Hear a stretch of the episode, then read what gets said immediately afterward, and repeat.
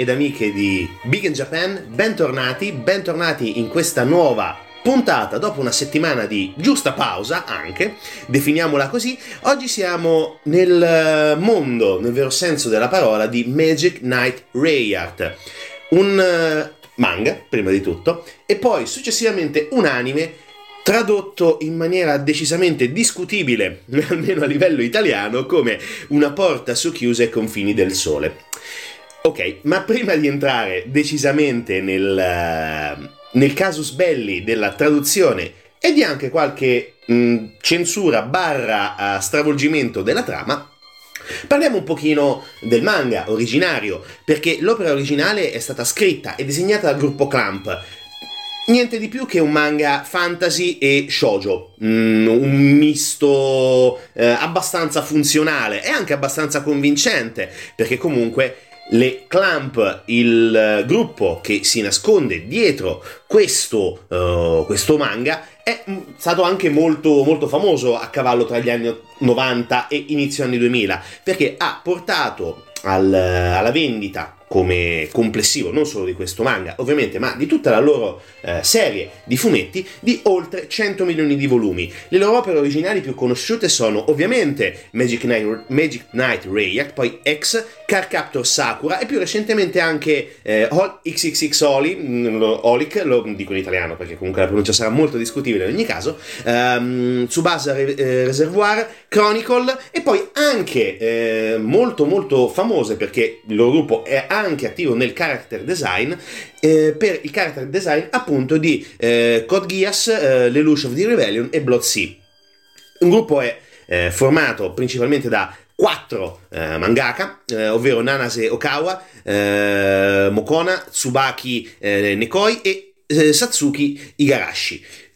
Loro sono le colpevoli per modo di dire, di uno dei manga più iconici da un certo punto di vista del, eh, degli anni 90, perché appunto, come abbiamo detto, univa robottoni e anche, eh, diciamo, tratti amorosi, nel, semplificando tantissimo. E, ehm, è stato molto importante perché eh, in Giappone è uscito dal 93 al 95, mentre in Italia la prima pubblicazione è avvenuta tra luglio e settembre 98, con il titolo originale non del tutto, oh, come dire, mh, mm, rispettato, tradotto solamente, portato solamente come Rayart, come avete visto anche attraverso i nostri social, ovviamente perché possiedo la uh, prima e seconda uh, serie, perché è diviso in due serie, con il titolo appunto Rayart. È stato poi ristampato dalla Star Comics come l'originale nel 2010 con un adattamento al titolo più fedele, quindi Magic Knight Rayart, e eh, dicevamo che la seconda serie poi è stata pubblicata tra il 95 e il 96 marzo-aprile e in Italia poi eh, è arrivata una nuova versione tra marzo 2001 e nel eh, marzo nel, nel 2010 scusate c'è stata una nuova versione ulteriore. Poi dopo ovviamente il manga di estremo successo è stato poi tradotto anche in uh, cartone animato, in anime, trasposta dalla Tokyo, Move, eh, Tokyo Movie Shinsha, eh, anime televisivo, due stagioni, 20 e 29 episodi, andato in onda sulla Yomi Yuri tra uh, ottobre e novembre no, a cavallo 94-95 e come abbiamo detto la serie è stata anche trasmessa in Italia, censurata, cambiata nel titolo, cambiata in parte della trama e con un titolo, come abbiamo detto, veramente discutibilmente scandaloso. Una porta socchiusa ai confini del sole. Continuerò sempre a dirlo, no, così non si fa. Ma detto questo, abbiamo chiacchierato come al solito un'infinità, continuiamo a sentire musica e ancora una volta ci diamo appuntamento dopo qualche minuto ancora con Big in Japan direttamente dallo Sverso e ovviamente da Radio Sverso.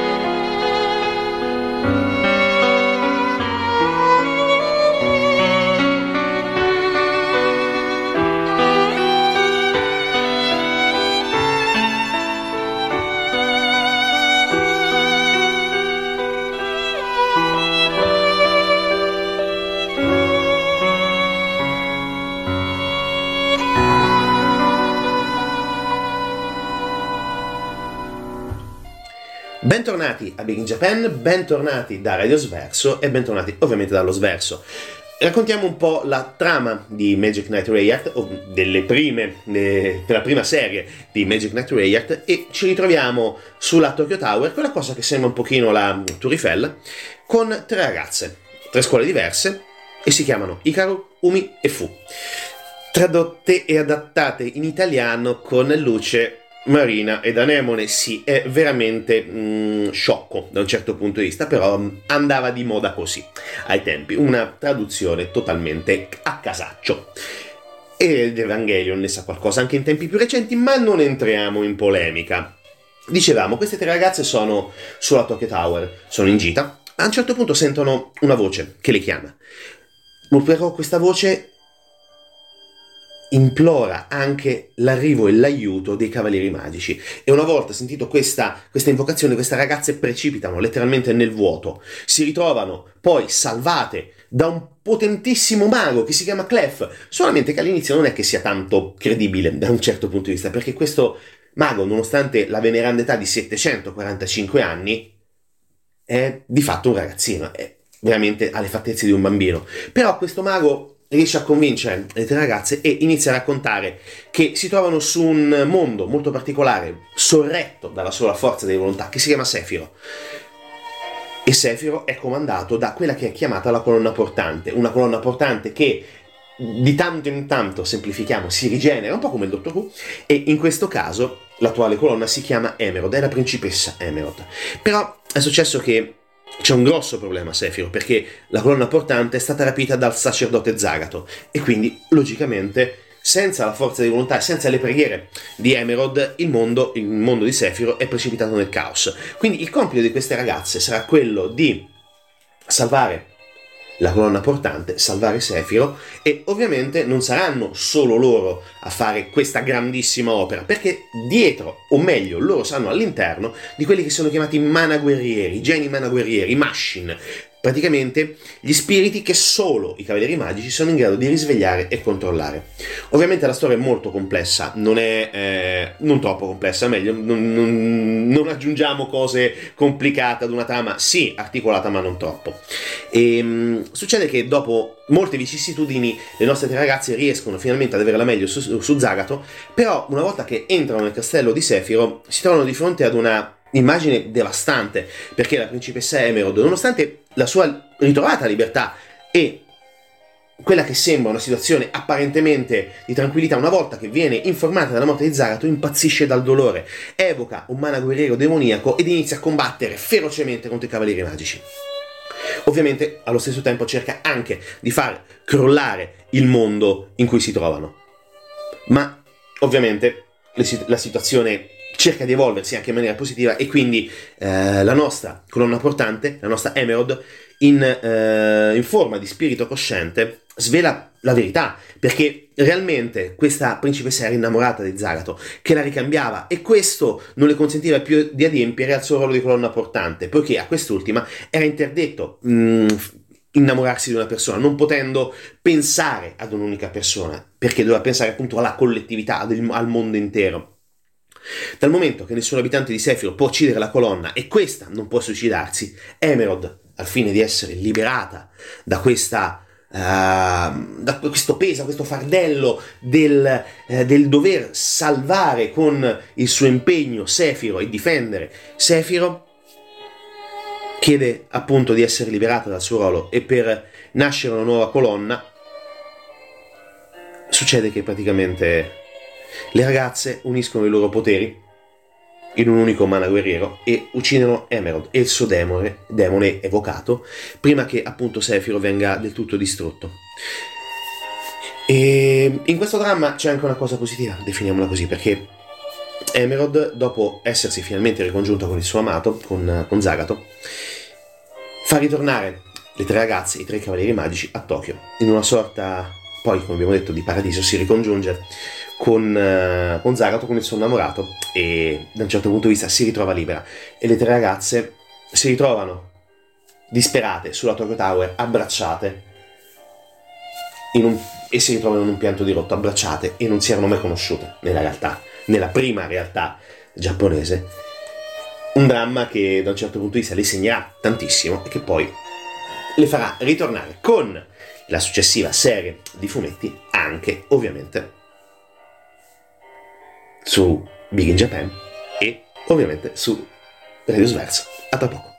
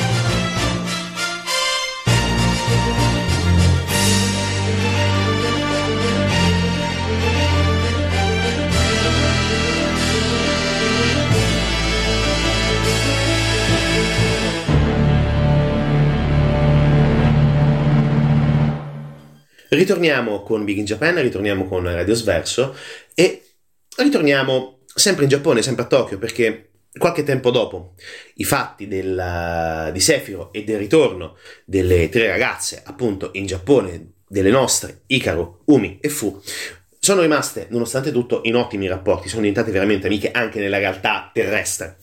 E logicamente c'è anche profonda commozione e anche sono decisamente scosse di quanto accaduto poco tempo prima per l'aver eh, adempiuto al loro dovere e quindi aver ucciso la principessa Emerald. E nonostante tutto, nonostante siano contente da un certo punto di vista di aver salvato questo mondo, sono però preoccupate per la sorte di Sefiro e un giorno mentre si trovano ancora una volta il caso vuole, eh, si ritrovano nuovamente sulla Tokyo Tower, eh, ritornano a Sefiro, anche se nessuno riesce a spiegarsi veramente perché non c'è stata nessuna invocazione, nessuna richiesta d'aiuto da parte dei Cavalieri Magici.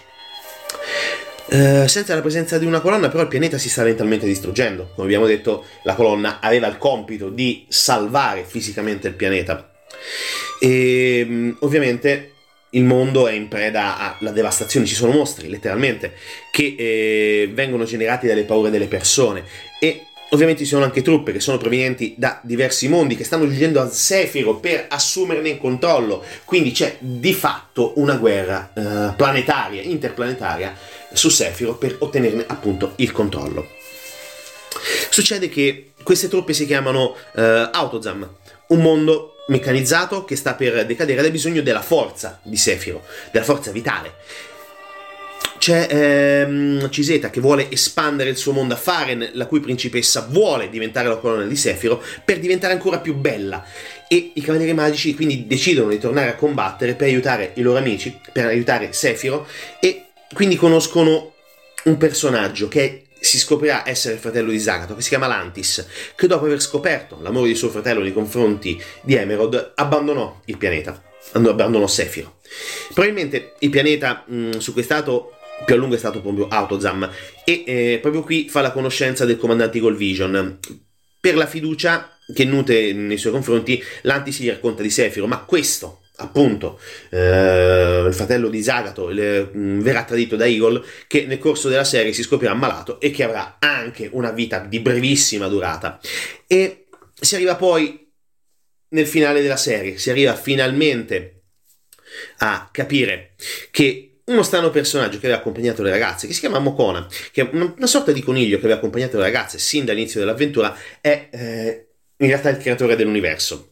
Eh, praticamente aveva, eh, è stato lui che ha chiamato nuovamente le ragazze su Sefiro e eh, anche uno dei creatori iniziali della Terra, lasciando agli uomini il libero arbitrio, ma dopo aver visto come si stavano comportando, il caos generato dall'egoismo eh, degli uomini e ovviamente anche tutte le guerre che hanno squassato il mondo praticamente da sempre, aveva deciso di creare Sefiro, un mondo ideale, eh, retto dalla forza d'animo di un'unica persona, appunto la colonna dotata, dotata di una volontà fuori dal comune. Però, di fronte alla tragedia um, umana anche dell'ultima colonna, Mokona ammette che il sistema di Sefiro non era giusto. Si rende conto che una situazione del genere, anche Uh, con il peso sulle spalle di una sola persona non era giusto, appunto, anche per quella sola persona.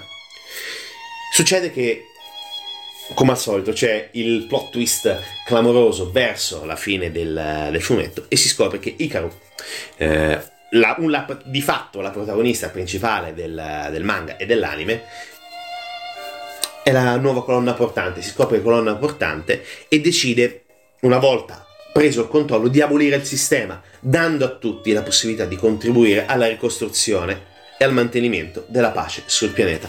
Quindi un lieto fine, quindi una situazione che ritorna alla normalità e che ovviamente porterà benessere e da un certo punto di vista anche la pace in maniera definitiva a Sefiro.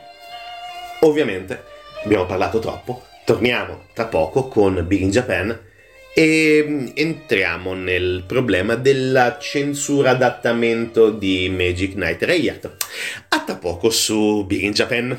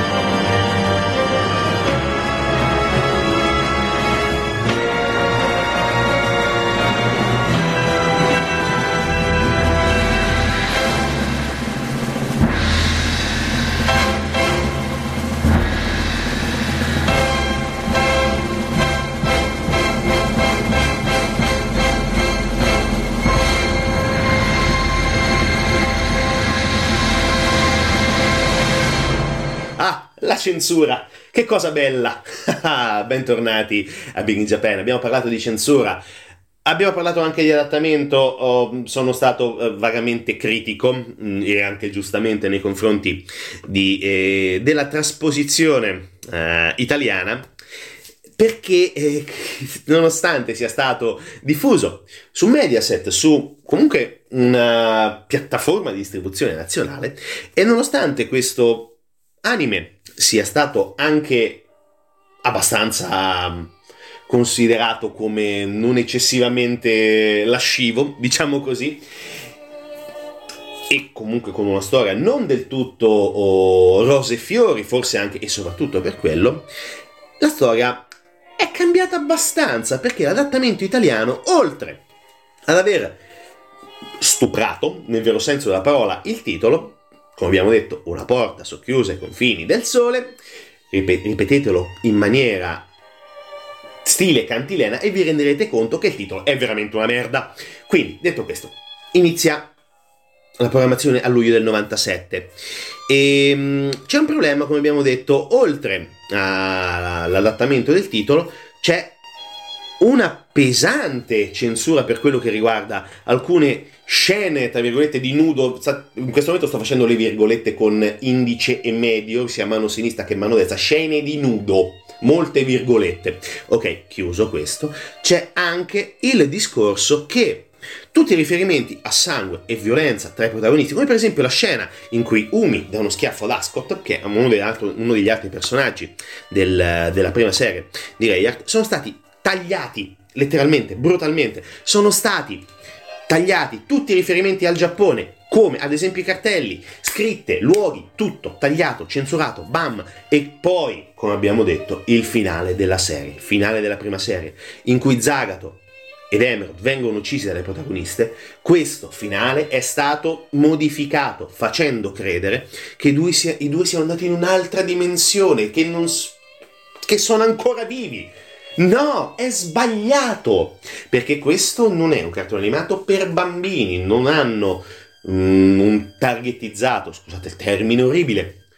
un prodotto per le, le età corrette. Questo comunque è un anime che si può tranquillamente vedere dalla, mm, non dico preadolescenza, ma dall'adolescenza in su, dai 14 anni in su, perché bene o male riferimenti del genere adesso non, di- non diciamo che sono praticamente costanti in qualsiasi tipo di anime, ma sicuramente sono molto più socialmente accettabili, anche qui indice e medio, molte virgolette, dai ragazzi attualmente. Certo, parliamo del 97, parliamo anche di un periodo vagamente diverso anche per la diffusione degli anime a livello italiano, ma non è neanche del tutto vero questo, perché se vediamo per esempio quello che è stato tradotto e trasportato in Italia prima di, di Mediaset prima dei grandi network eh, ita- italiani nazionali, sono stati distribuiti degli anime veramente pesanti anche dal punto di vista dei contenuti. Che nel Guerriero, per esempio, la violenza anche non solamente mascherata nel vero senso della parola con le armature dei Cavalieri dello Zodiaco. C'è stato l'Uomo Tigre, c'è stato Phantaman, ce ne sono stati tantissimi. Bam, per esempio, uno degli anime iconici degli anni eh, 60-70. Spero di riuscirne a parlare perché la storia è molto complessa. Ce ne sono stati tantissimi, certo, dopo ci sono stati Doraemon, va benissimo Doraemon, che anche lì qualcosina, va bene, è stato mm, limato, diciamo così. Ma il problema della censura e l'adattamento e censura degli animi in Italia è sempre stato uno dei grandi problemi da questo, dal nostro punto di vista E questo sarà probabilmente il tema della prossima puntata. Vi faccio un grandissimo spoiler, perché è necessario anche parlarne, perché l'adattamento e la censura in Italia sono stati un problema non indifferente. Certo, possiamo tranquillamente soprassedere al cambio del eh, nome dei protagonisti, possiamo anche, diciamo così, essere tolleranti nei confronti di abbellimenti o ingentilire leggermente la trama, ma cambiare letteralmente l'anima dei personaggi è sinceramente un pochino troppo. Per difendere che cosa? Per difendere i bambini, anche qui indice, medio, virgolette, un sacco di virgolette. Mm, è come se praticamente chiunque di un network italiano o internazionale, perché vale la stessa identica cosa, si mettono come fossero la moglie del reverendo Lovejoy dei Simpson ad iniziare ad urlare perché nessuno pensa ai bambini? Perché nessuno pensa ai bambini? Sì, ci pensano i bambini, ma questi non sono prodotti per bambini. Quindi il caso è chiuso. Noi ci sentiamo mercoledì prossimo. Grazie per aver eh, ascoltato anche l'ultimo sproloquio slash comizio eh, elettorale, definiamolo così, dedicato appunto a censura e adattamento anime e ci sentiamo settimana prossima. Big in Japan. E sì, ho fatto già spoiler, ve lo confermo, o lo confermo in 10 secondi, praticamente mi sono autoconvinto da solo, ma ero già convinto già da prima. Parleremo appunto settimana prossima di censure e adattamenti avventurosi, definiamoli così. Alla prossima puntata, ascoltate responsabilmente.